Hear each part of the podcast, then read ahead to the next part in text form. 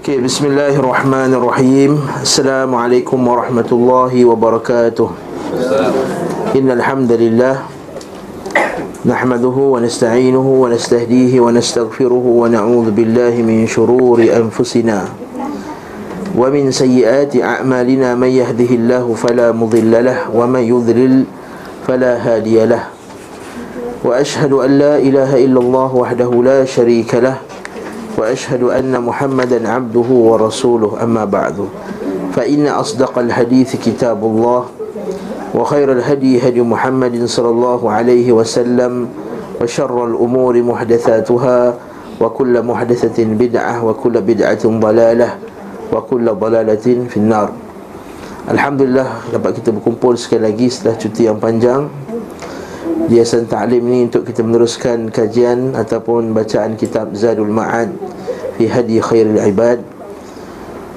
kitab sirah Nabi sallallahu alaihi wasallam yang wajib dipelajari oleh setiap muslim dan muslimah.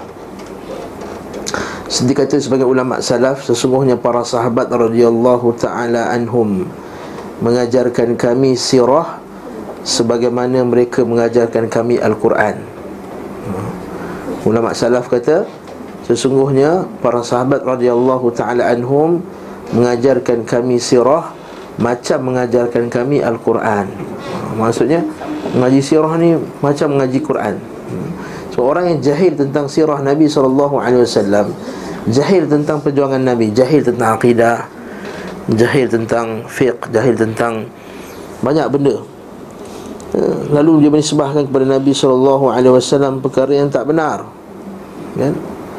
Ha, sebahagian ni kata Nabi sallallahu alaihi wasallam berdakwah di Mekah sebab nak menegakkan negara Islam contohnya. Ini tak benar, menegakkan tauhid.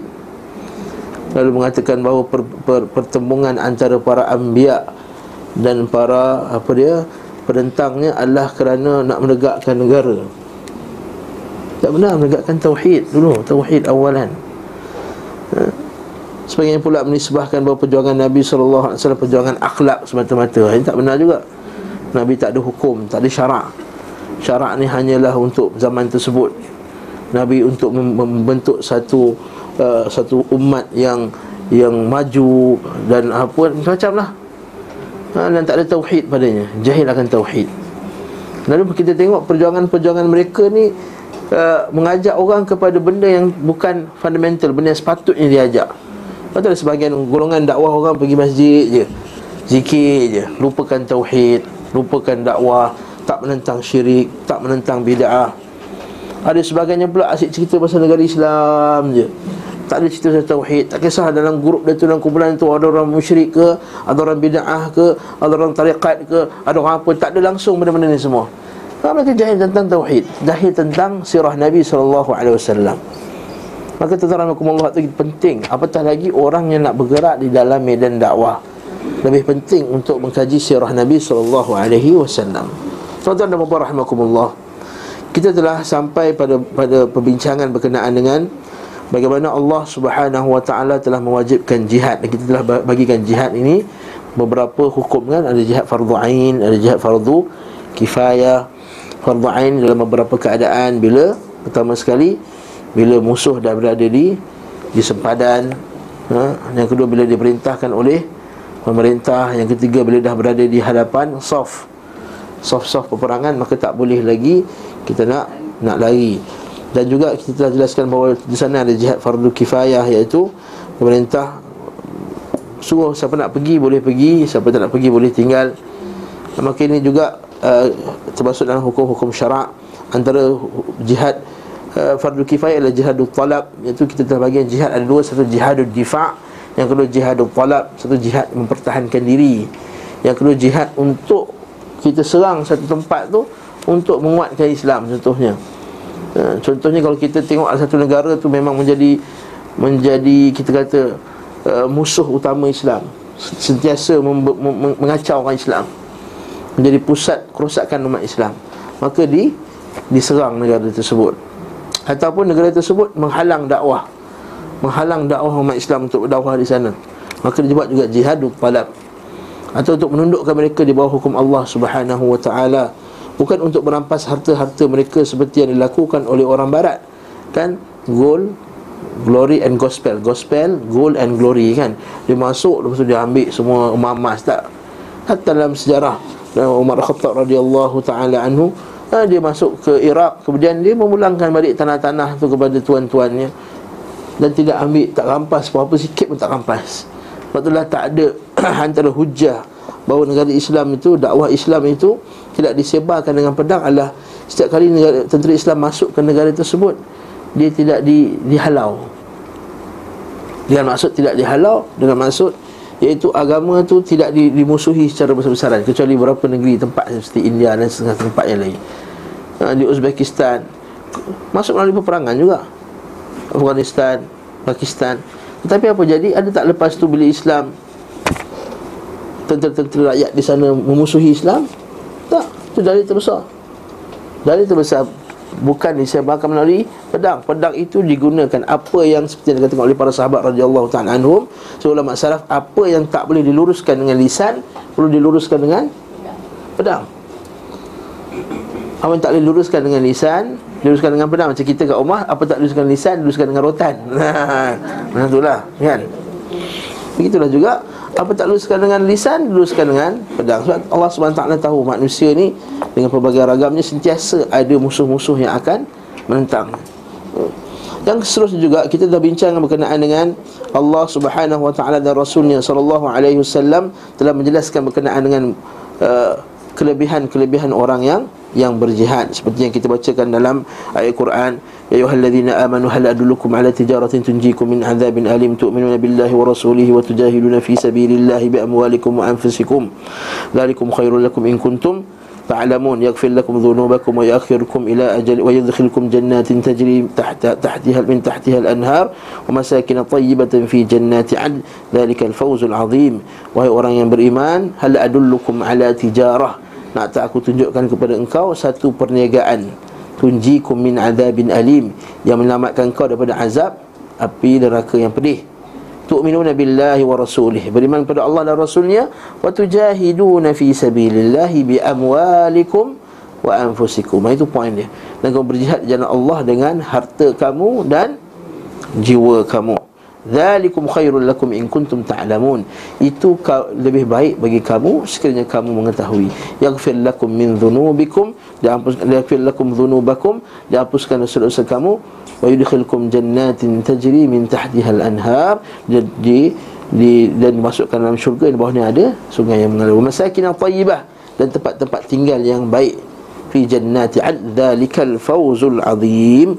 Itulah dia kemenangan yang amat besar. Surah saf ayat 10 itu juga Allah Subhanahu wa taala sebut dalam Al-Quran dan surah At-Taubah ayat 110 innallaha ashtara minal mu'minina anfusahum wa amwalahum bi anna lahumul jannah. Ini ayat yang kita nak kita nak faham betul-betul. Innallaha ashtara sesungguhnya Allah Subhanahu wa taala telah membeli 320 tu.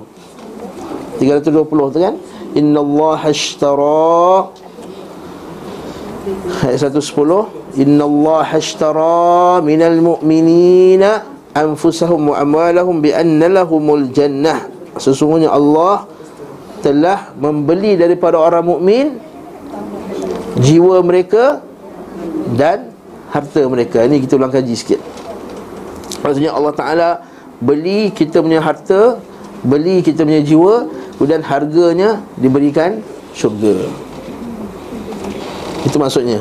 Lepas tu kita akan tengok sambungan daripada perbincangan ni Pada muka surat hmm, tiga, Dua tiga tu Nabi SAW memberi unta dari Jabir. Kita tengok. Ha, jangan tengok anak saya Tengok tengok pada kitab. Okey. Okey Kata penulis rahimahullahu taala wa qaddasallahu kata al-Imam Ibn Qayyim rahimahullahu taala wa qaddasallahu ruhahu Nabi sallallahu alaihi wasallam membeli unta dari Jabir. Okey. Sebab apa dia bawa kisah ni nak bawa kisah tadilah Allah Taala membeli Allah Taala membeli jiwa dan harta tadi tu. Kata Ibn Qayyim Ta'ammal qissah Jabir bin Abdullah Lihatlah kisah Jabir bin Abdullah Al-Ansari Sahabi Jalil Allah maja'alhu hadiyan mahdiyah Nabi pernah dalam satu hadis Nabi Nabi doakan dia Allah maj'alhu hadiyan mahdiya Allah jadikan dia orang yang memberi petunjuk kepada orang lain dan menjadi mendapat petunjuk Jabir bin Abdullah Al-Ansari yang menjual untanya kepada Nabi wasallam. Okey. Maksudnya Rasul nak pergi perang, Nabi nak perlukan unta. Lalu Nabi pun beli unta daripada dia. Ini dalil bahawa taklah semua orang nak berjihad ni nak harapkan apa? Bagi free ya? Ha. Orang berjihad ni mesti dia kena ada usaha untuk tak meminta-minta dahulu. Ha, Ini asal ada buat je, minta. Asal ada buat dakwah je, minta. Ha, Itu yang tak bagus, akhirnya nampak image yang kurang baik. Ha? Ha, dengan pakai kopiah berjalan jalan raya kita ada buka tafis buka apa semua Maka bagi saya tak itu tak sepatutnya. Kita kena ada izzah, kita kena ada izzah.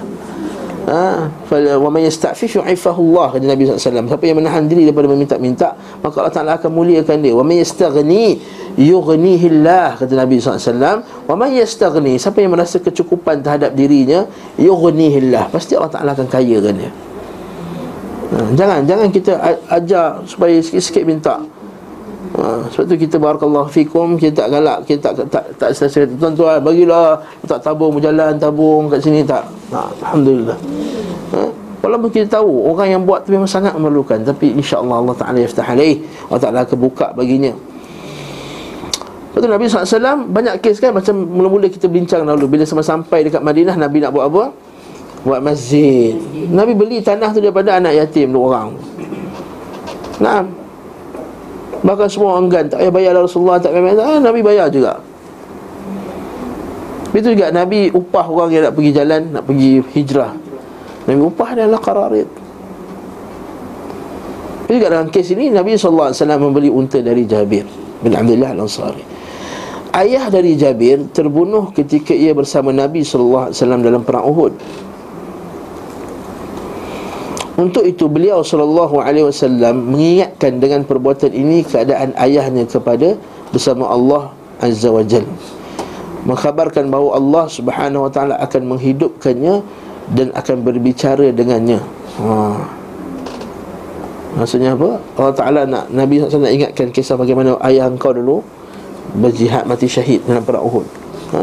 Betul hadis Nabi wasallam, sungguhnya Allah Taala akan menghidupkan ahyahu kifahan wa yatakallama wa yatakallama ma'ahu kifahan. Maksudnya Allah Taala akan cakap dengan dia direct.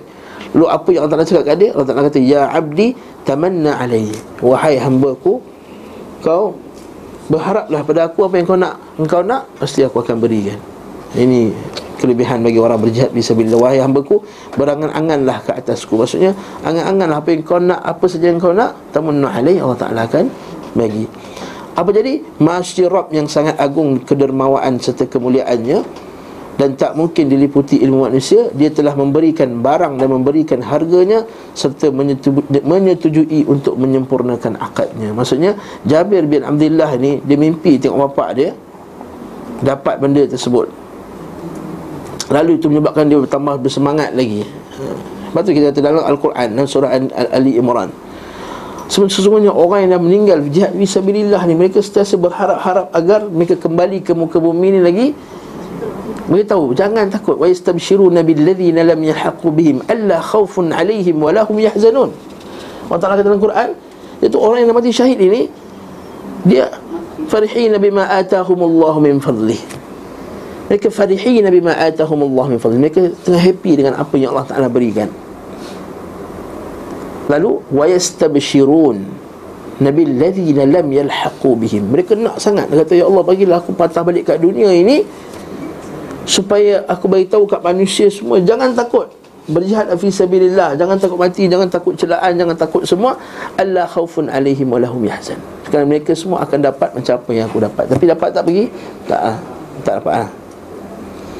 Kalau boleh dapat malaikat tiba-tiba datang lah Abu Bakar Siddiq bangun kat San Taklim ni tuan-tuan semua. Jihad fi sabilillah. Umar Al-Khattab masa bangun.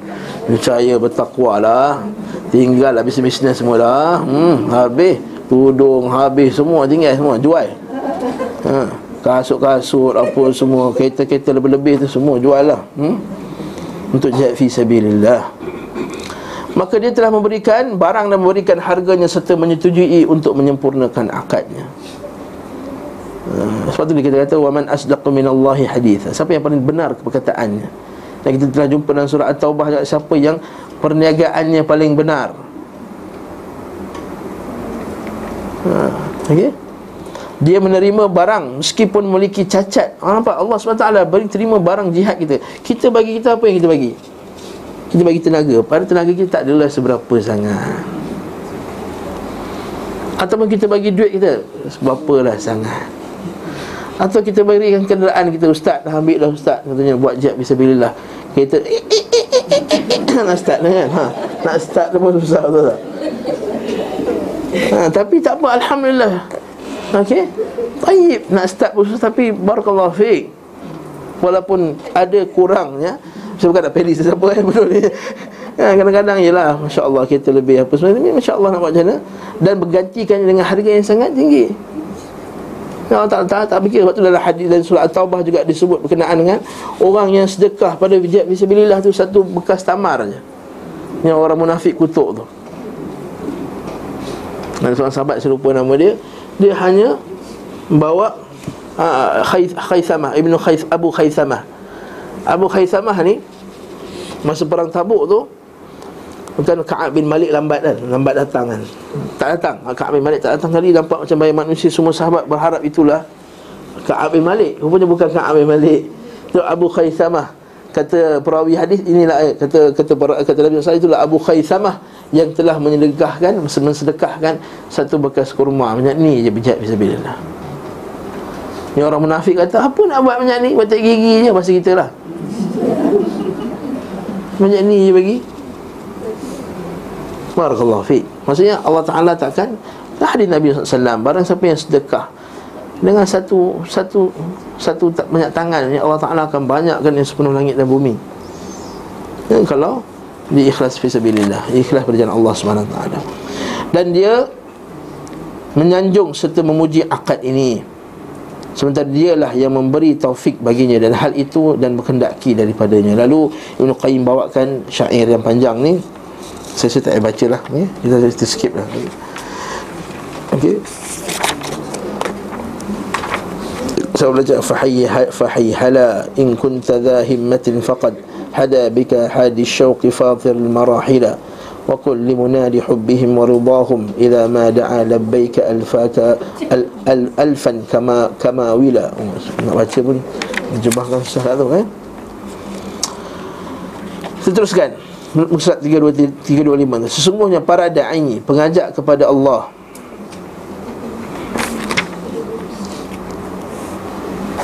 Dan negeri keselamatan Telah menggerakkan jiwa-jiwa Yang besar Dan semangat yang tinggi. Maksudnya apa tu? Faqad harraka da'ila Allah Wa ila risalam an-nufus al-abiyah Maksudnya kerana faktor inilah kerana Allah SWT membeli jiwa dengan dengan dengan dengan dengan syurga ni dengan balasan yang hebat ni. Sebab itulah para dai pengajak kepada Allah dan negeri keselamatan. Negeri keselamatan ni apa dia? Ha? Akhirat lah negeri keselamatan. Ha eh? Wa darussalam. Darussalam siapa? Syurga lah. Darussalam. Bukan Brunei darussalam kan? Ila darussalam. Ila darussalam. Kan malaikat tu kata apa? Salamun alaikum tibtum fadkhuluha khalidin. Kan bila Allah Taala kata dalam Al-Quran dan surah Az-Zumar di akhir surah Az-Zumar tu kan. Allah Taala kata bila orang bertakwa itu masuk syurga wa futihat abwabuha dibukakan pintunya maka berkata dia punya penjaga syurga qala salamun alaikum tibtum fadkhuluha khalidin. Maka Allah kata salamun alaikum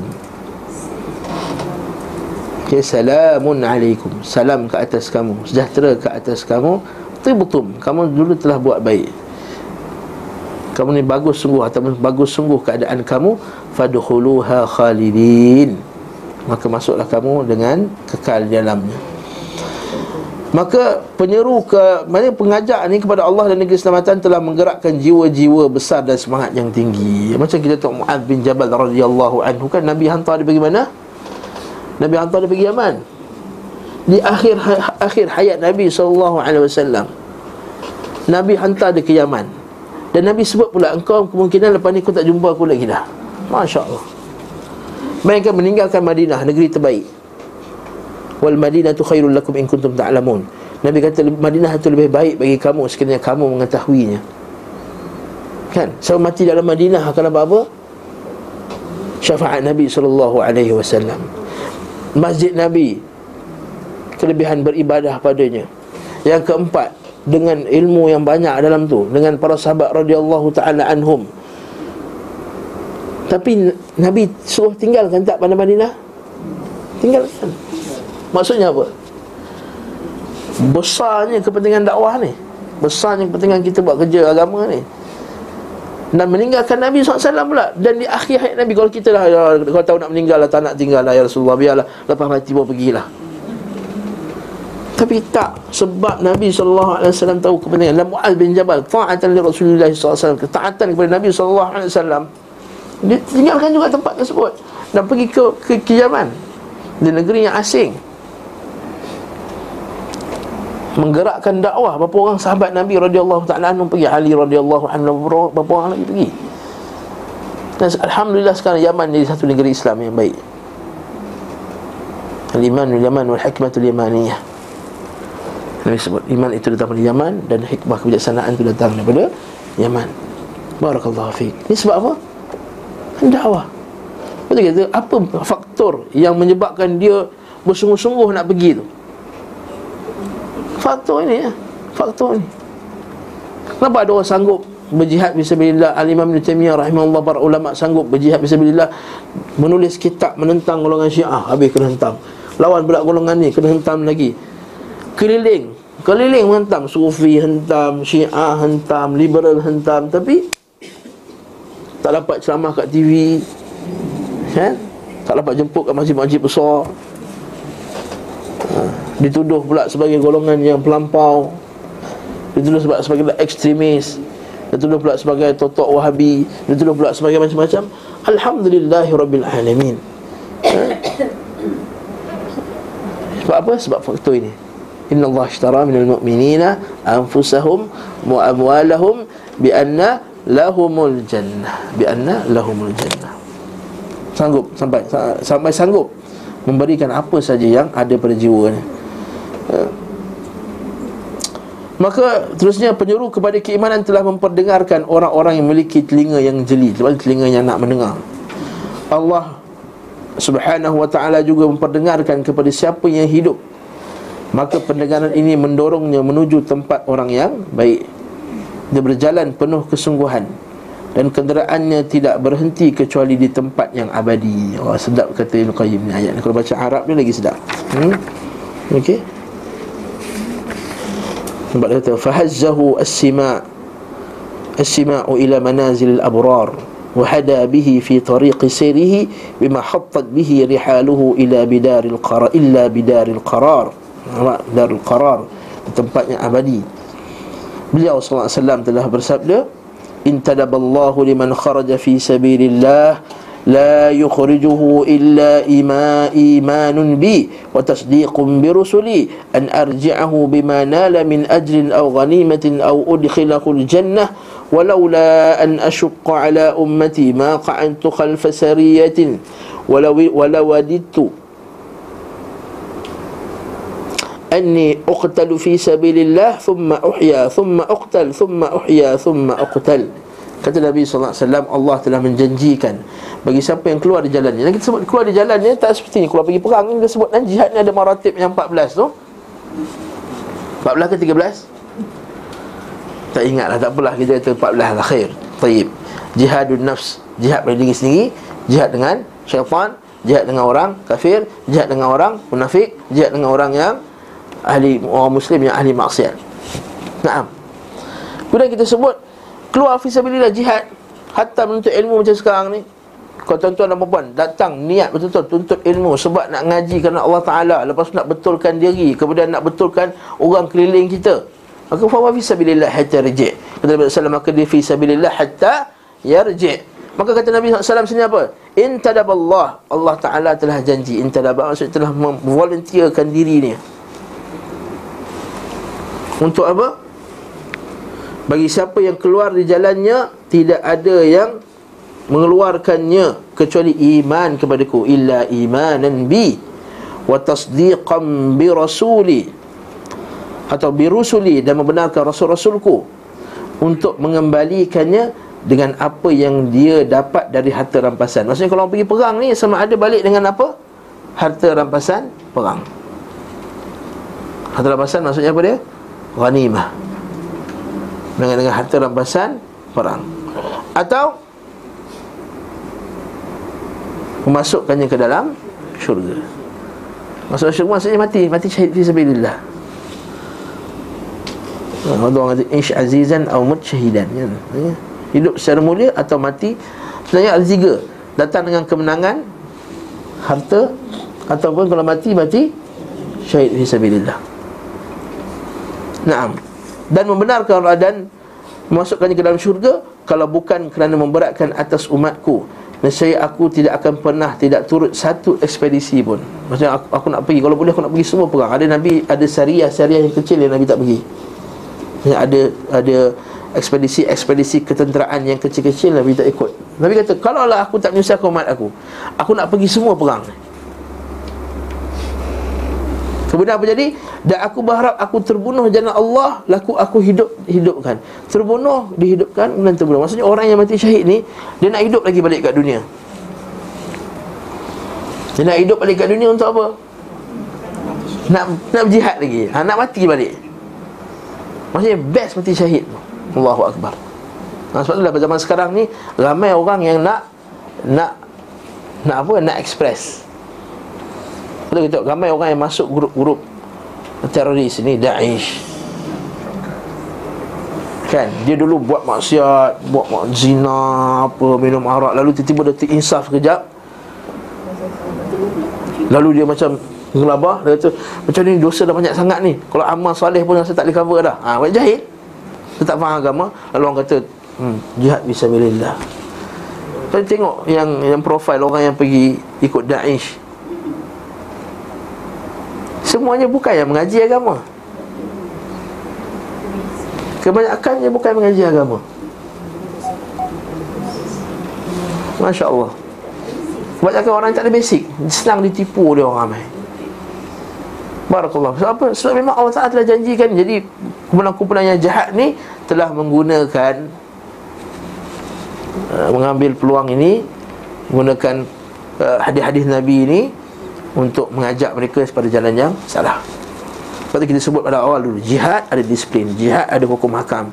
Jihad ini ibadah. Bila ibadah dia mesti berdasarkan Quran dengan Sunnah Nabi SAW Jihad bukan fawda. Kata Syekh, uh, Syekh Salih Fauzan Al-Fauzan bila menguraikan bab dan kitab berbahari ha? usul sunnah syarh sunnah imam berbahari bab al jihad jihad itu ila qaim ma'al amir ma'al umara. Jihad itu mesti bersama dengan pemimpin. Ila yaumil qiyamah barruhum aw fajirhum sama ada pemimpin itu baik ataupun jahat. Maka dalam tu Syekh Sadaf Fazan kata jihad itu mesti ada disiplinnya. Maka jihad yang tidak ada disiplin yang yang yang tidak mengikut al-Quran dengan sunnah maka ia bukan jihad. Ia ialah fawdha ia ialah kelangkabut dia akan menimbulkan benda yang lebih buruk bagi umat Islam daripada benda yang yang baik. Dan kita telah menyaksikan keadaan tersebut pada hari ini. Pada peringkat awal dulu di Syria, kononnya untuk berjihad-berjihad bismillah, pada akhirnya memberikan benda yang buruk. Begitu juga di di negeri-negeri yang negeri-negeri yang lain. Nah. Untuk bawah. Nabi. Okey. Barakallahu fiik. Begitu juga Nabi SAW Akhir kita masuk dalam dalam beberapa perenggan akan datang ni. Uh, Al-Imam Ibn Qayyim menjelaskan berkenaan dengan fadilat-fadilat jihad Fadail al-jihad. Hadis yang seterusnya. Nabi SAW telah bersabda Qala Rasulullah SAW Mathalul mujahidi fi sabilillah Kamathali sa'imil qa'imil qaniti bi ayatillah La yafturu min siyamin wala salatin Hatta yarji'u hatta yarji'u al-mujahid fi sabilillah. Wa tawakkala lil-mujahid wa tawakkala Allah al-mujahid fi sabilihi bi an yatawaffahu an yudkhilahu al-jannah aw yarji'uhu aw yarji'ahu saliman ma'a ajrin aw ghanimah. Dalam hadis Nabi sallallahu alaihi wasallam Nabi sebut mathalul mujahid perumpamaan orang yang berjihad fi sabilillah perjalanan Allah kamathalis saimi seperti orang yang berpuasa. Sebab apa disebut orang berpuasa dulu? Sebab biasanya orang pergi musafir ni tak boleh puasa. Orang berjaya bismillah tak boleh puasa. Macam kita sebut dulu kan Dalam kitab Usiam Dalam kitab ni Nabi SAW Dalam perang badar tu Nabi kata Berbuka lah Sungguh buka lebih baik bagi kamu. Sebab memang tak larat Nak pergi berjihad Nak angkat pedang apa semua. Ini menunjukkan bahawa memang Jihad itu penat. Jihad itu sakit. Jihad itu perlukan makan dan minum kuat Tak seperti di meja-meja penceramah Kata para sahabat tuan-tuan Ramadan. Bulan puasa berjihad. Tuan-tuan ni Eh dia buka puasa. Dia pada sahabat buka puasa. Ha, Maka jangan silap faham terhadap Benda tersebut. Lalu kita Kita menyebabkan orang semua ha, Kita menyebabkan orang semua apa dia? Oh rasa down Demotivated. Kenapa lemah ni apa semua. Memang, memang puasa itu lemah. Nah, memang puasa itu lemah Dia melemahkan nafsu dan melemahkan sekalian. Dia dah ikut sangat ni. Duduk-duduk bawah. Ha, Duduk bawah belakang ha. Okey. Hai, ada pula Qorin pula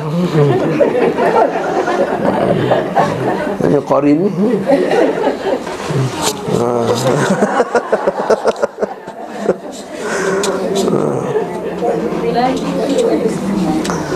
Jadi kamasal jangan jangan main janggut.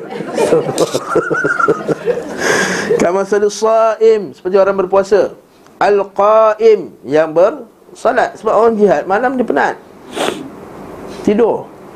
Al-qaim al-qanit yang berdiri lama membaca ayat Allah.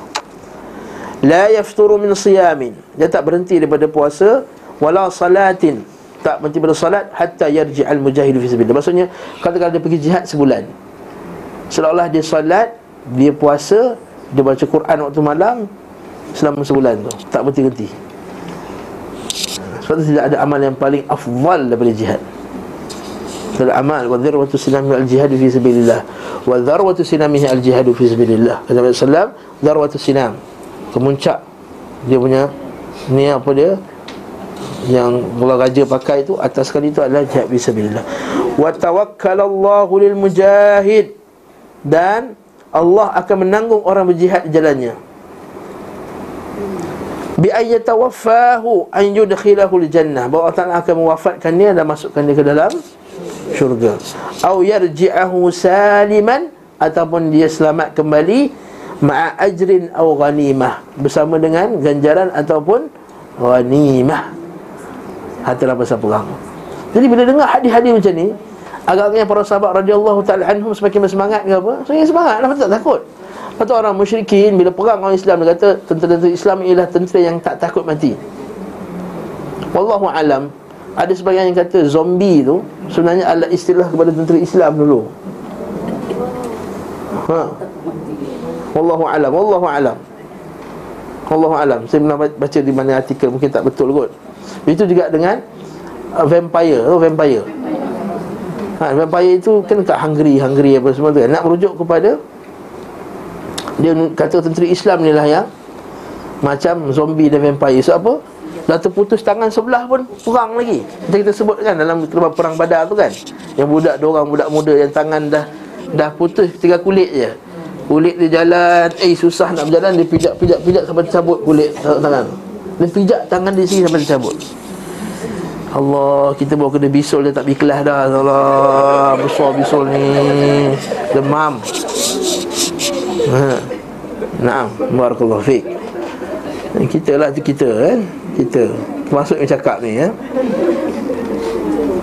Beliau sallallahu alaihi wasallam juga bersabda Khadwatun fi sabirillah Aw rahatun khairun minad dunya wa ma fiha berangkat satu kali jalan Allah atau kembali daripadanya lebih baik daripada dunia dan segala isinya.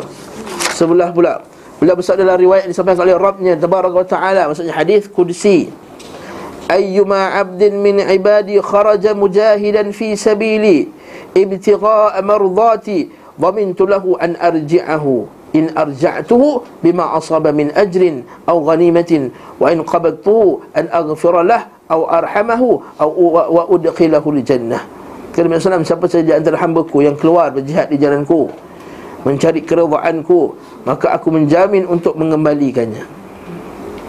Jika aku mengembalikannya dengan apa yang didapat dari pahala dan harta rampasan.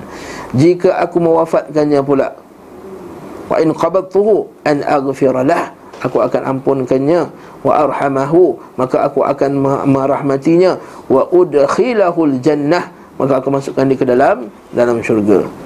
Beliau sallallahu alaihi wasallam juga bersabda jahidu fi sabilillah fa innal jihad fi sabilillah babun min abwabil jannah yunjillahu bihi minal hammi wal gham. Berjihad di jalan Allah. Sesungguhnya jihad di jalan Allah merupakan satu pintu daripada pintu-pintu syurga dengannya Allah menyelamatkan dari kerisauan dan kegalauan daripada gundah gulana. Kerisauan dan gundah gulana. Betul orang jihad fisabilillah dia tak ada pula cerita pasal rindu nak balik apa semua lah sebab Allah Ta'ala memang automatik Allah Ta'ala akan hilangkan perasaan tu daripada hati dia. Kan kita kalau pergi sekejap dah kan kita cakap macam kita pergi Mekah lah. Pergi Mekah menangis. Pergi Sydney tak menangis kan. Kan orang hantar pergi haji kan Orang yang hantar tu nangis sebab takut mati. Ha, Tapi pergi Sydney, pergi New York Tak ada pula hantar menangis. Hantar happy. Nanti balik bawa ni t-shirt eh Bawa ni eh. Ha. ha bawa bag eh. Ha. Pergi Mekah Tiga minggu. Oh, tak minta maaf Nangis-nangis apa semua. Ha? Ya, kalau meninggal kat New York tak nangis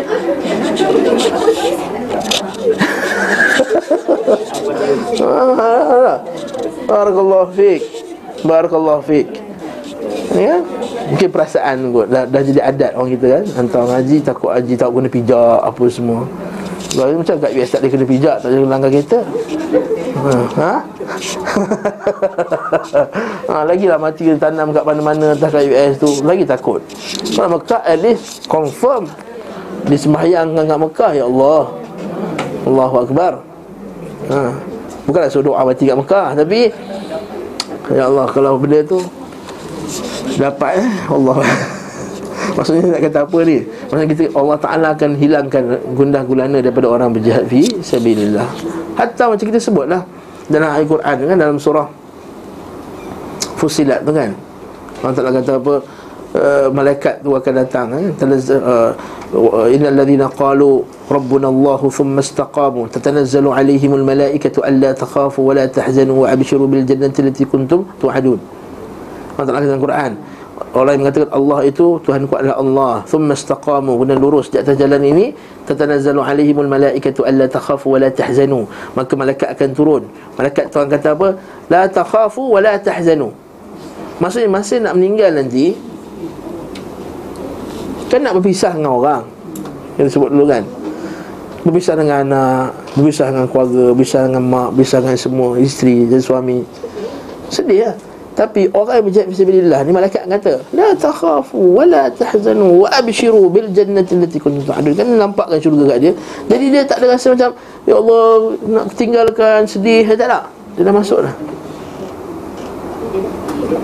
Ha, sebab tu kita kata jangan takut jangan sedih. Keluar aja fisabilillah Memanglah kat dunia ni Memang kita akan rasa kehilangan dah Sekejap Jihad bisa nak keluar Tiga hari, lima hari Jihad bisa Tinggalkan keluarga. Kadang-kadang bini pun muncung Lama tak balik.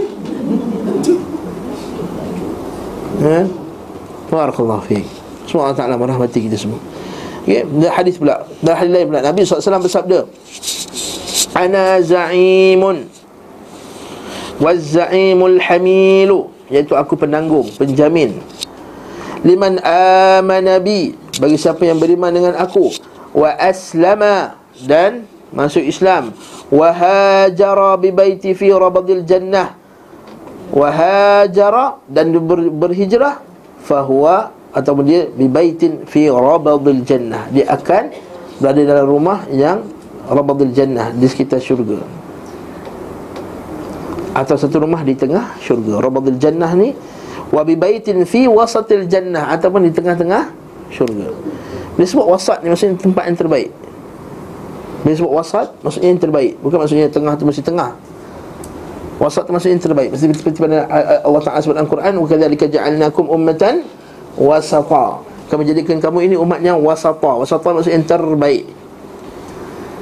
Contohnya dia ni Fi wasatil qaum. Fi wasatil qaumi. Kata, kata orang Arab Fulan fi wasatil qaumihi. Fulan itu di tengah-tengah kaumnya Maksudnya bukanlah dia mesti rumah dekat tengah-tengah kampung Maksudnya dia ialah orang yang terbaik di kalangan kaumnya. Betul juga dia Nabi sebut bi baitin fi wasatil jannah. Maksudnya dia dekat syurga, rumah dalam syurga di tempat yang terbaik dalam syurga. Ha, macam kita lah kan ha, Taman Tun dengan segambut Beza lah ha, Aku bina kau satu rumah di Taman Tun Dengan beza Aku bina kau rumah di segambut dalam. Ha lain. Ni. Cik dah gelak ha? ha, Macam tu lah contohnya. Beza tak? Beza. Betul fi rabadil jannah. Wa ana za'imun liman amana bi wa aslama wa jahada fi sabilillah. Nampak kenapa Nabi sebut Beriman Muslim mu, Berhijrah. Ini kita sebutkan Alladzina amanu wa hajaru Kan? Wajahadu fi sabilillah. Allah Ta'ala dalam Quran dan surah uh, uh, Al-Baqarah tu. Ya Ulaika yarjuna rahmatullah. Alladzina amanu Wajahadu Wahajaru Wajahadu fi sabilillah. Misalnya tiga ni. Islam Hijrah Jihad. Ini kita tu martabat Islam im, Islam Beriman Berhijrah Berjihad. Nah dan hadis siapa lagi hadis tadi? Wa ana za'imun. Dan aku adalah penjamin. Liman amana bi. Untuk siapa yang beriman kepadaku. Wa aslama. Dan masuk Islam. Wa wajahada fi sabilillah. Bi baitin fi rabadil jannah. Wa bi baitin fi wasatil jannah. Wa bi baitin fi a'la ghurafil jannah. Ini tambah pula. Maka kata apa? Siapa yang beriman dengan kepadaku dan masuk syurga serta berjihad ni baginya satu rumah di sekitar syurga dan di tengah syurga dan satu rumah di atas kamar-kamar syurga. Maksudnya dia ada atas ghuraful jannah. Ada atas lagi. Ghurafun mabniyah. Ditambah pula man fa'ala dhalik lam yada' lil khairi matlaba wala min asyarri mahraba yamutu haitsu syaa an yamut. Barang siapa melakukan tersebut maka ia tidak meninggalkan tempat yang tersisa bagi kebaikan. Maksudnya tak ada tempat yang baik bagi dia. Dan tidak akan meninggalkan bagi keburukan tempat untuk lari. Kan? Ia meninggal di tempat yang ia kehendaki untuk meninggal. Maksudnya tak lagi dia perang Allah Taala akan matikan dia tempat yang baik untuk dia meninggal Hmm, dia jangan takut fisabilillah Dia takut nanti mati macam mana Mati tengah jalan, mati tengah katak, mati tepi laut. Macam siapa nak tanam dia, siapa mana kuburnya. Kita, orang Melayu ni takut kubur kat mana? Eh, fisabilillah, mana-mana saja kuburnya tak apa. Yang penting Dia matinya baik. Kan? Yang takut kubur kat mana. Itu yang jauh-jauh pun nak hantar balik mayat tu. Lah Sunnahnya ialah dia, dia ditanam di mana dia mati. Negeri mana yang dia meninggal Ni sampai tujuh hari nak bawa ke Malaysia apa semua. Lalu nak nak kekalkan mayat tu Letakkan ubat lagi kan. Ha, Letakkan apa semua. Kalau memang tak boleh macam negeri China Memang China dia tak kasih tanam kat negara dia Memang hantar balik. Itulah yang cerita lah. Ha, Maka kalau meninggal di Mekah contohnya Biar kan tanam Fisabilillah Wa qala dan Nabi SAW juga bersabda man qatala fi sabilillah min min rajulin muslimin fuwaqa naqah wajabat lahul jannah. Ha, nampak tak? Maka barang siapa di antara lelaki muslim yang berperang jalan Allah dan mengendarai untanya, maka ia wajib mendapat syurga. Maksudnya ini kepentingan berjihad dengan naik kenderaan. Sambung lagi hadis Nabi SAW Beliau juga bersabda Inna fil jannati mi'ata darajatin A'addaha Allahu lil mujahidin fi sabilillah Ma baina kulli darajataini Kama baina samai wal ard. Fa idha sa'altumullaha fas'aluhu firdaus Fas'aluhu awsatul jannati wa a'la al-jannah Wa fawqahu arshur rahman Wa minhu tafajjaru anharul jannah Kata Nabi SAW Sungguhnya dalam syurga ada 100 darjat. 100 uh, tingkatan. Kan? Macam kita Kita nak pergi hotel Ada hotel one star Two star Three star Four star Five star Ila one hundred stars. Ha. Ada seratus bintang. Barakallahu fiqh Okay Dan setiap tingkatan itu Disiapkan bagi orang yang berjihad Maksudnya seratus tingkatan ni Untuk orang yang berjihad. Maka yang lain bawah lagi. Maksudnya ada lebih dari seratus tingkatan lah. Ha. Maksudnya ada 100 tingkatan khas untuk mujahidin. Maksudnya dan syurga ada banyak lagi tingkatan. Betul? Betul syurga ada 8 pintu. Tapi tingkatannya ada beribu-ribu tingkatan. Tak tahu Allah Allah Alam. Allah Ta'ala saja mengetahui tingkat dia berapa banyak Dan 100 khas untuk mujahid fisabilillah yang disiapkan oleh Allah bagi berjihad di jalannya. Dan antara tingkat itu antara langit dan bumi. Oh, Masih tengok langit ha, Itu level atas. Jika kalian meminta. Jadi bila dengar ni kan macam Ya Allah boleh ke aku dapat can ni? Ha, kan? Lepas tu Nabi kata Jika kalian meminta Maka fas'aluhul firdaus Iza sa'altumuhu fas'aluhul firdaus Maka minta syurga firdaus Jangan kata Ya Allah Aku ni amal aku sikit-sikit Bagi ujung-ujung je lah Ya Allah ha. Jangan doa macam tu ha. Jadi ujung pun jadilah Ya Allah ha. Bukan, bukan macam tu ha. Ha. Ataupun dia kata, Ataupun dia minta Macam kata Ya Allah Aku tak layak untuk dapat syurgamu ha.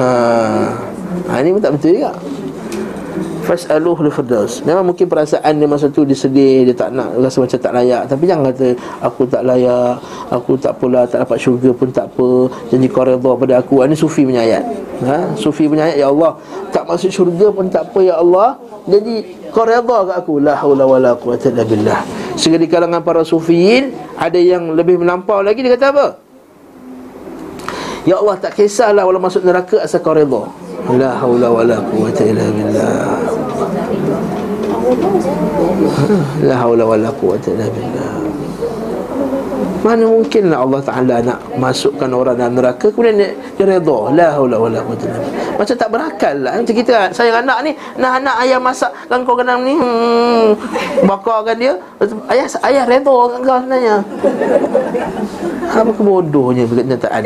Dengar bukan bodoh tau tu lain cerita ha? Ha? Ha? Barakallahu fiqh jadi maka ini tak benar. Ini adalah kalam-kalam sufi suf, Sufiyah Yang orang-orang sufi Yang tak patut kita perhatikan. Maka kita kata Iza sa'altumu fas'alul firdaus. Maka tapi jangan pula Fas'aluhu firdaus Kemudian dia Allah Semayang pun tak nak Puasa pun tak nak. Ini bukan tak minta itu dusta Ya, permintaan yang dusta. Sungguhnya ia adalah pertengahan Ia a'la fa'innahu awsatul jannah. Fa'innaha awsatul jannah. Sungguhnya ia adalah syurga yang Pertengahan dan fa'alaha darajah maka dia syurga yang paling tinggi. Wa fawqahu arsyur rahman. Atas dia ada arasy Allah. Ha, jadi kalau kita ikut turutannya langit-langit langit-langit langit yang tujuh so atas langit tujuh tu ada syurga. Atas syurga arash atas arash eh sebenarnya bawah arash ada air ha, tak sebut ha, dan ha wa, wa arshuhu 'alal ma' Begitu wa arshu 'alal ma da arsy Allah di atas air. Wallahu alam macam air itu kita tahu arshuhu 'alal ma. Kana Allah lam yakun wa lam yakun syai' wa kana arshuhu 'alal ma. Hmm, okey. Dan sidratul muntaha tu atas sekali lah dan ha, pokok yang menyentuh arasy. Beliau sallallahu alaihi wasallam bersabda kepada Abu Sa'id Al-Khudri radhiyallahu anhu من رضي بالله ربا وبالإسلام دينا وبمحمد رسولا وجبت له الجنة فعجب, فعجب لها أبو سعيد فقال أعدها علي يا رسول الله ففعل ثم قال رسول الله صلى الله عليه وسلم وأخرى يرفع الله بها العبد مئة درجة في الجنة. ما بين كل درجة كل kama كما بين السماء والأرض. قال وما هي يا رسول الله؟ قال الجهاد في سبيل الله. Beliau SAW bersabda kepada Abu Sa'id Barang siapa redha kepada Allah sebagai Rabbnya Man radiyya billahi rabba Wa bil islami dina Wa bi Muhammadin sallallahu alaihi wasallam Nabiyan wa rasula. Maka wajib atas, atas syurga. Okay kalau hadis ni kalau kita nak hurai hadis ni panjang satu jam ni. Ya? Maksud redha kepada Allah apa dia? Ha. Maksud redha kepada Allah.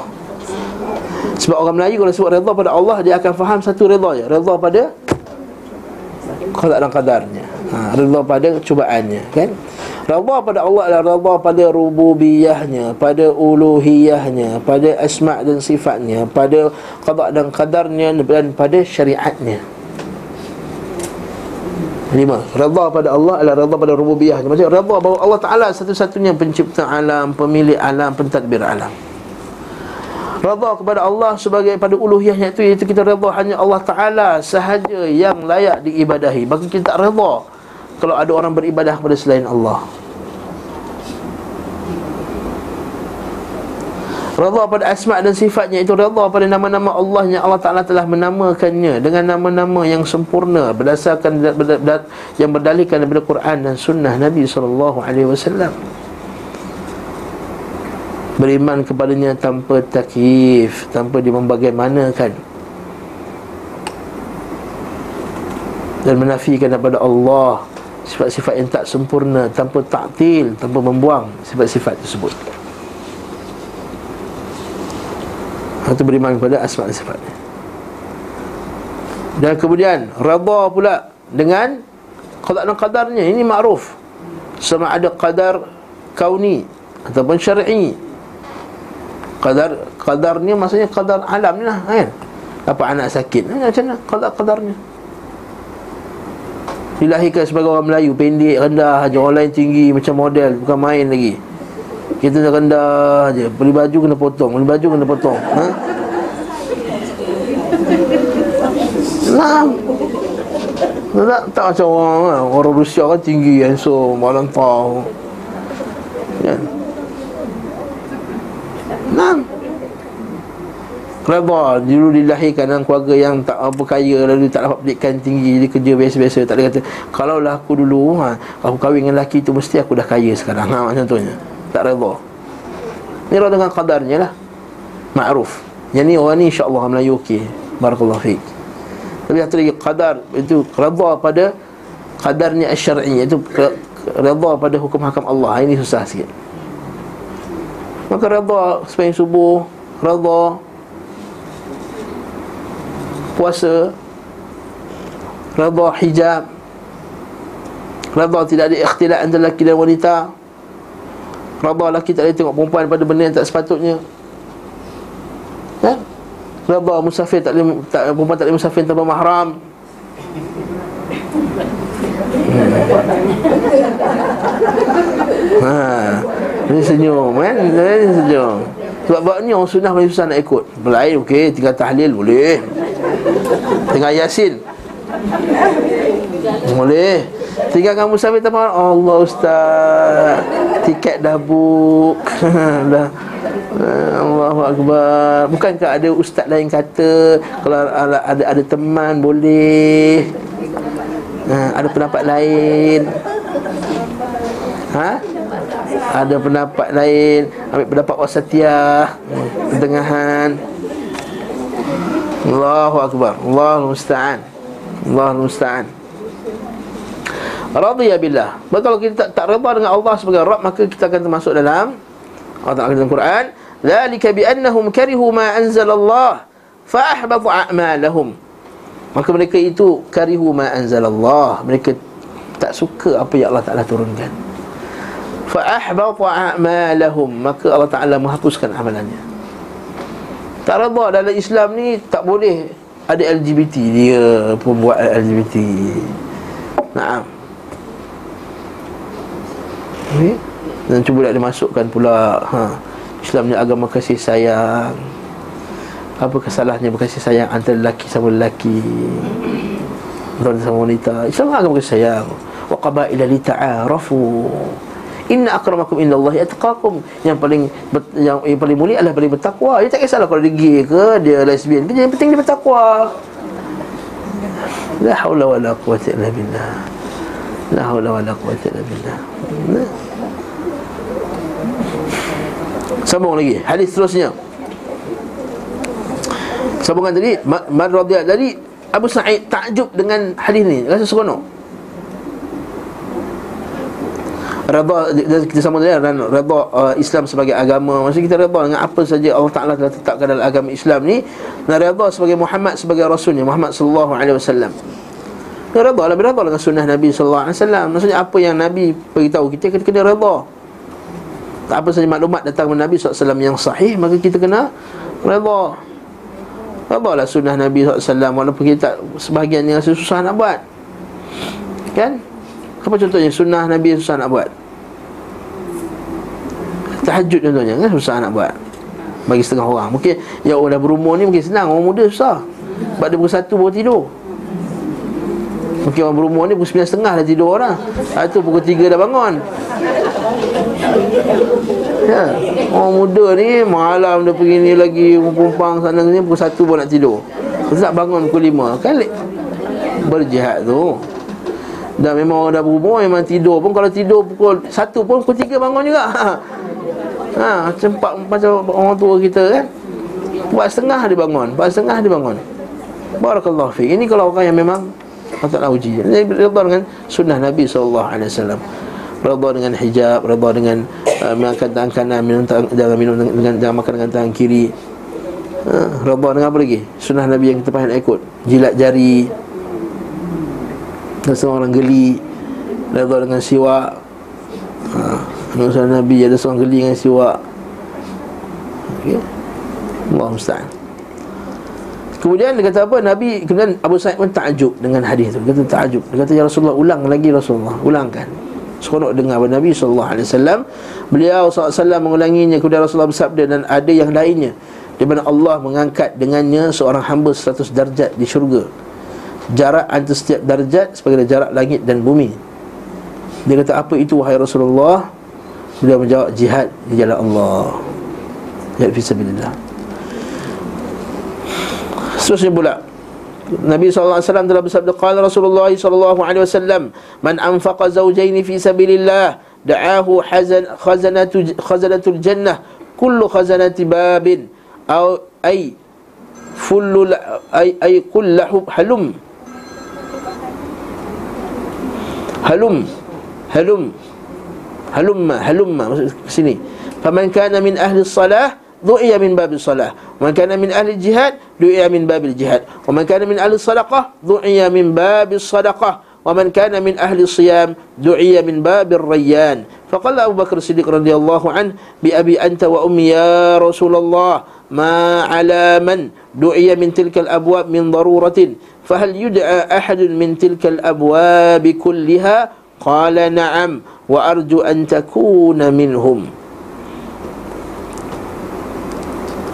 Beliau SAW bersabda barang siapa menafkahkan dua pasangan di jalan Allah. Dua pasangan ni apa? Dua pasangan binatang, bukan dua pasangan suami isteri ya. Jangan silap faham pula. Ha. Binatang, ternakan. Dan ternakan sepasang kambing, sepasang unta. Kan? Okey zaujain zaujain maksudnya sepasang nanya sepasang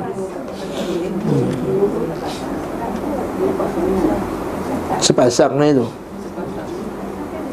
hmm. sebab zauj zaujain sepasang lah. Bukan, bukan bukan dua pasang? Sepasang. Apa maksud? Kenapa dia kata sepasang? Sebab dia kata binatang-binatang ternakan ni akan membiak Kemudian dia banyakkan lagi apa semua. Maksudnya ini kelebihan orang yang bagi sedekah jariah Ataupun uh, sedekah yang sentiasa berjalan Dia punya duit dia Contohnya dia kata saya infakkan perniagaan ini Perjalanan Allah Ta'ala. Maksudnya berniaga tu hasilnya semua di Berjalan untuknya Ataupun kita ambil secara literalnya tu Memang dia ambil dia bagi dua pasang Masa sepasang. Maksudnya digunakan Maksudnya adalah apa saja digunakan untuk jalan Allah. Biar dia okay? Nescaya ia akan dipanggil oleh penjaga syurga Yud'a da'ahu khazanatul jannah. Maka dia akan dipanggil oleh penjaga syurga. Setiap penjaga pintu. Maksudnya Kullu da'ajib jannah Kullu khazanati bab. Setiap penjaga ada satu pintu.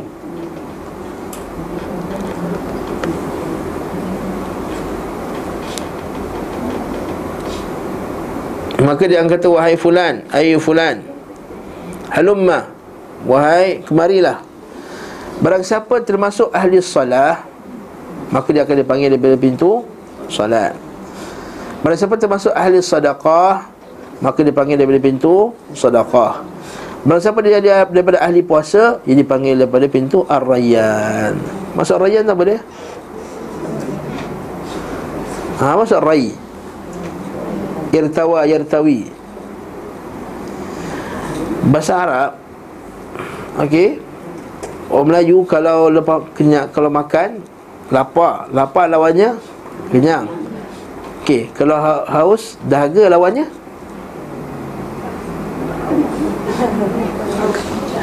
puas. Puas eh? Ha. Puas macam macam puas kan? Ha. Kenyang ayak. Ha. ha ha, Lapak ayak Lapak kan Orang kata Dahaga kan Maksudnya Haus. Haus lawannya Kenyang air Kembung air. Ha, Kembung air. Ha, Kembung air kan? Kembung air maksudnya kenyang air. Minum air dua, dua botol Kenyang. Kenyang air kan? Kenyang air tu bahasa Arab panggil rai.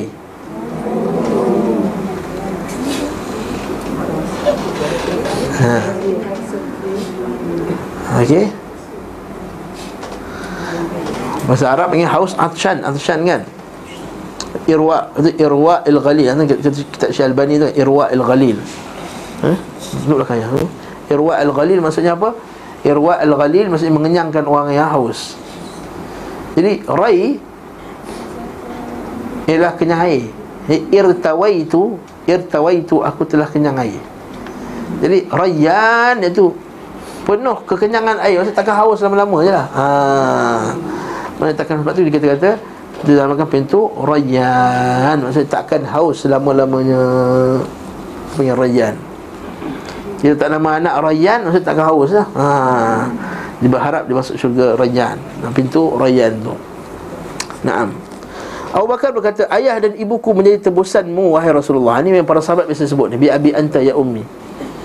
Fidaka Fidaka abi Ya Rasulullah? Maksudnya Ibu dan ayahku tebusan bagimu Ya Rasulullah. Maksudnya apa ucapan ni? Maksudnya tak kisah Rasulullah. Kalau nak tebuskan ibu dan ayahku pun Untuk dapat engkau Tak kisah. Itulah hadis Nabi SAW Dia kata Akan ada nanti di akhir zaman Satu umat Umatku nanti Ada yang sanggup meninggalkan Mak Ayahnya dan ibuku Untuk melihatku. Maka orang ini baginya syurga. Kan? Maksudnya sanggup nak korbankan mak dan ayah dia Untuk agama Bukan maksudnya dia pergi bunuh mak ayah dia Maksudnya bukan Maksudnya Ibuku dan ayahku korban bagimu ya Rasul Maksudnya Kalau kau nak buat apa saja buatlah Itu maksudnya Sebenarnya tidak ada bagi, tidak ada bagi siapa yang dipanggil dari pintu-pintu itu satu bahaya pun. Apakah ada orang yang dipanggil dari pintu-pintu itu semuanya? Maksudnya ada tak orang yang dipanggil dari semua pintu? Beliau menjawab benar Ada dan aku berharap engkau lah Termasuk di antara mereka. Maksudnya yang kata Sebagian yang kata Abu Bakar Siddiq Dia dipanggil dari ke-88 Pintu tersebut. Ha, Sebab kata kata Umar Al-Khattab Umar Abu Bakar Siddiq ni Kalau kata Kan hadis ni ada Ada dia punya cerita belakang ni. Dia kata siapa ini dah pergi tolong orang miskin? Abu Bakar angkat tangan dulu. Siapa dah tolong anak ah, janda-janda? Aku dah angkat dulu. Siapa bisa bisa Siapa dah baca Quran? Siapa dah tahajud? Semua Abu Bakar Siddiq buat Abu Bakar Siddiq ni dia punya ibadah dia meliputi semua benda. Tak ada ditinggalkan. Lepas tu dia kata Bakar Siddiq radhiyallahu anhu la hadis dalam riwayat sahih. Kata Abu Siddiq kata tidak ada satu pun daripada hadis Nabi wasallam yang aku dengar aku yang aku tak ikut. Kerana sungguhnya aku tahu kalau aku tak ikut bahawa halak. Maka itu satu kebinasaan bagiku. Ini satu kebinasaan bagiku. Seterusnya وقال من أنفق قال رسول الله صلى الله عليه وسلم من أنفق نفقة فاضلة في سبيل الله فبسبعمائة ومن أنفق على نفسه وآله وعاد مريضا أو أماط الأذى عن, عن طريق فالحسنة بعشر أمثالها والصوم جنة ما لم يخرقها ومن, ومن ابتلاه الله في جسده fahuwa lahu hittah Naam, hadis yang sangat bagus. Barang siapa memberikan nafkah yang lebih di jalan Allah Maka ia diganjar tujuh kali lipat kali ganda. Tujuh ratus, afan Ila sabi'i mi'ati di'afin hmm. Ini kalau disebut di infak seratus Jalan Allah Ta'ala. Jadi tujuh ratus. Seperti mana dalam ayat Quran kan? Ya. Matali habbatin. Ya. Ambatat sab'a Sadabila fi kulli sumbu'at sumbulatin mi'atu habbah. Wallahu yudha'ifu liman yasha' mana satu biji benih yang ditanam Keluarlah tujuh tangkai Setiap tangkai itu seratus biji benih yang lain. Dan Allah Ta'ala yudha'ifu liman yasha' Maka Allah Ta'ala boleh tambah lagi. Bukan seperti tujuh ratus.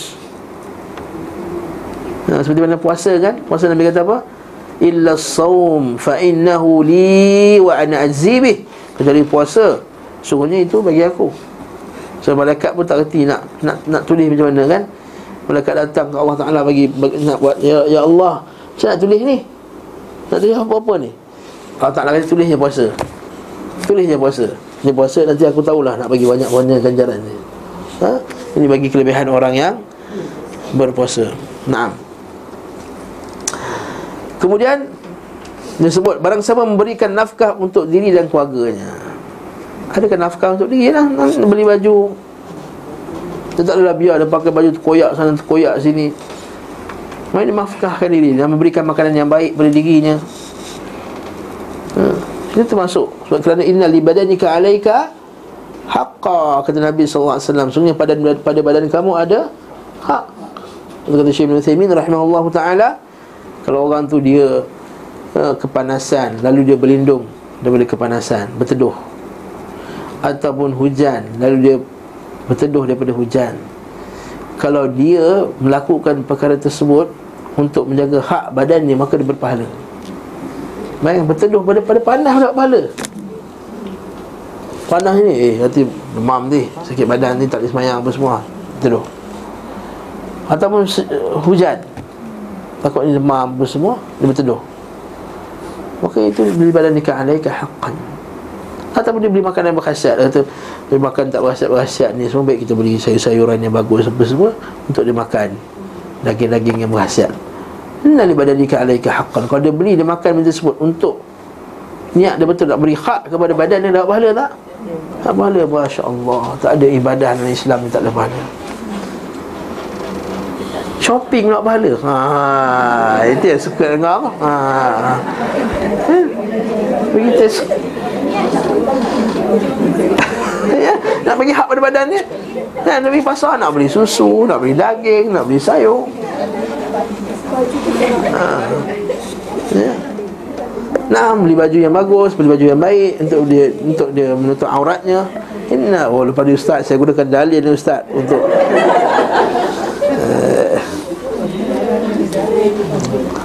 sebagaimana bukan kemaksiatan kepada Allah. Hanya li badalika alaika haqqan wa li ahlika alaika haqqan. Dan untuk keluarganya.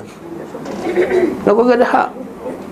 Ini bukanlah sebab tu kita tengok para sahabat radhiyallahu taala anhum. Ni insya-Allah bagi hak-hak anak-anak nak makan apa semua. Bukan sebagai seperti sebagian kita kononnya berjihad fi sabilillah. Ni biar wajah anak.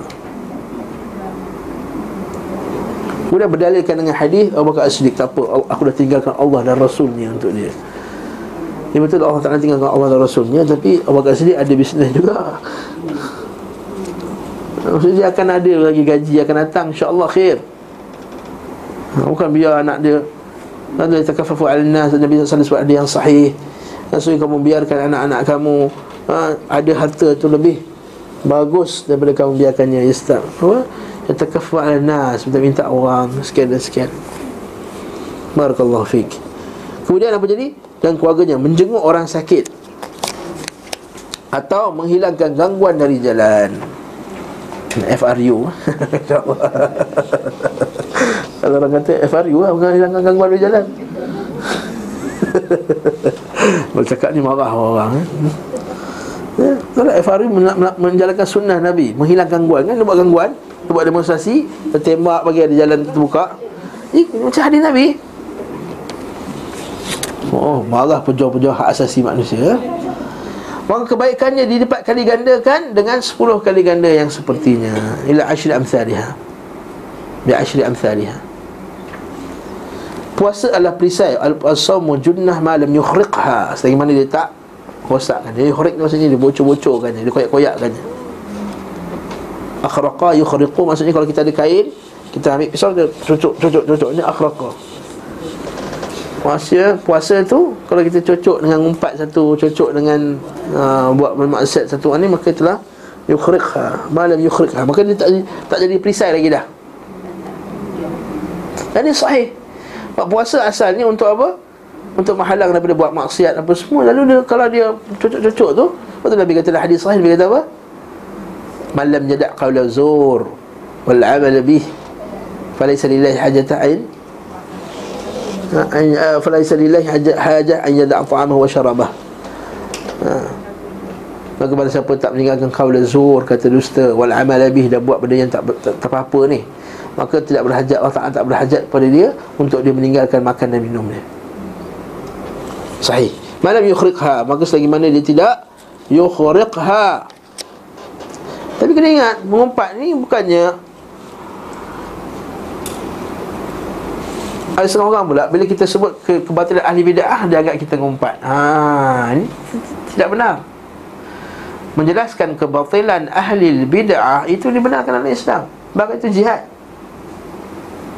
Kadang-kadang orang kata kan Ustaz ni Tengoklah Ustaz tu ceramah Kan dia sebut nama fulan Dia sebut nama fulan Ini kebatilannya Ini dia punya kesatannya Kerja dia Ustaz ni Kerja dia ngumpat dalam kelas dia Haa Kan Macam kita sebut Fulan Akidahnya menyimpang dia mengajak orang kepada sekian dan sekian dan sekian dan sekian.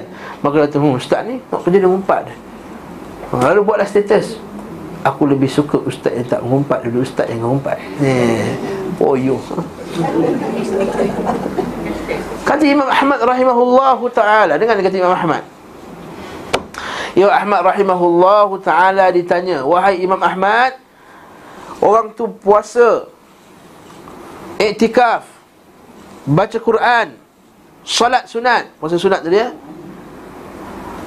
Adakah kamu sukai benda ini? Atau seorang itu Menjelaskan kebatilan-kebatilan Orang-orang yang tertentu? Menjelaskan kesatan-kesatan Fulan dan fulan. Apa jawapan Imam Ahmad? Imam Ahmad kata puasa, baca Quran, solat sunat Itu kebaikan untuk diri dia. Ada menjelaskan kebatilan ini Kebaikannya untuk semua Naam. Jadi bolehlah kita menjelaskan Dengan syarat jangan lebih dari itu pula. Dah jelaskan kebatilan dia cerita pula. Tapi macam ni lah panggil dia Mak dia kan macam tu. Ha, Tambah mak pula. Tapi memang macam tu Mak dia pun tak guna. Ha. Mak dia pergi kahwin dengan ini Pergi ni. Ha, eh, lah kumpat. Nah Atau cerita tak berkait dengan kebatilan dia. Dia pula kan Makan ya Allah. Banyak empat pinggan makan. Nah mak Tertambah pula. Isu kebatilan-kebatilan Nak makan empat pinggan tu Isu individu dia Tak perlu kita ngumpat. Barakallahu fiqh Lepas tu berlaku soal lelaki. Lelaki dia, dia takut dia kata Wahai Imam Ahmad Wahai Abu Abdullah Aku berada dekat depan Aku nak cerita pasal fulan dan fulan ni Aku rasa berat hati lah. Ya cerita Dia takut ngumpat lah. Apa kata Imam Ahmad? Iza sakatta anta wa sakattu ana Wa kaifa ya'riful juhal?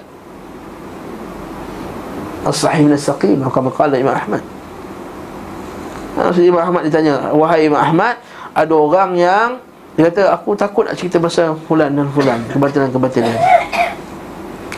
Maka Imam Ahmad Bila engkau diam Aku pun diam Maka macam mana orang jahil nak tahu? Betul tak? Kalau semua diam je tentang Fulan dan Fulan. Kalau orang tak kenal Siapa tu? Faisal Tehrani tu. Penulis novel yang menjadi pensyarah UM ha, Syiah. Menyebarkan Syiah Menulis novel-novel Syiah. Maka tak nak diam. Tak boleh cakap Mengumpat tak?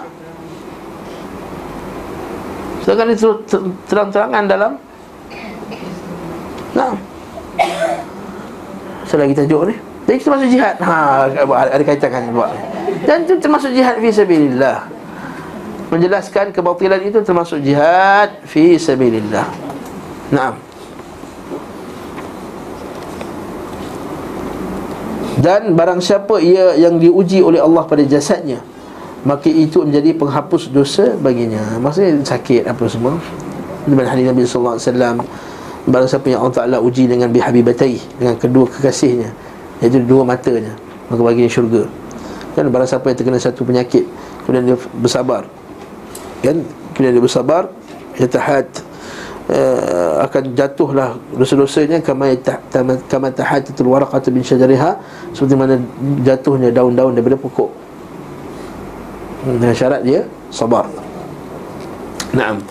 Ibnu Majah meriwayatkan daripada beliau hadis seterusnya pula man arsala binafaqatan binafaqatan fi sabilillah wa aqama fi baitihi falahu bikulli dirhamin sab'umi'ati dirham bi nafsihi fi sabilillah wa anfaqa fi wajhihi dhalik falahu bikulli dirhamin sab'umi'ati alfin dirham thumma tala wallahu dha'ifu liman yasha habis-habis sama saja seperti atas tadi.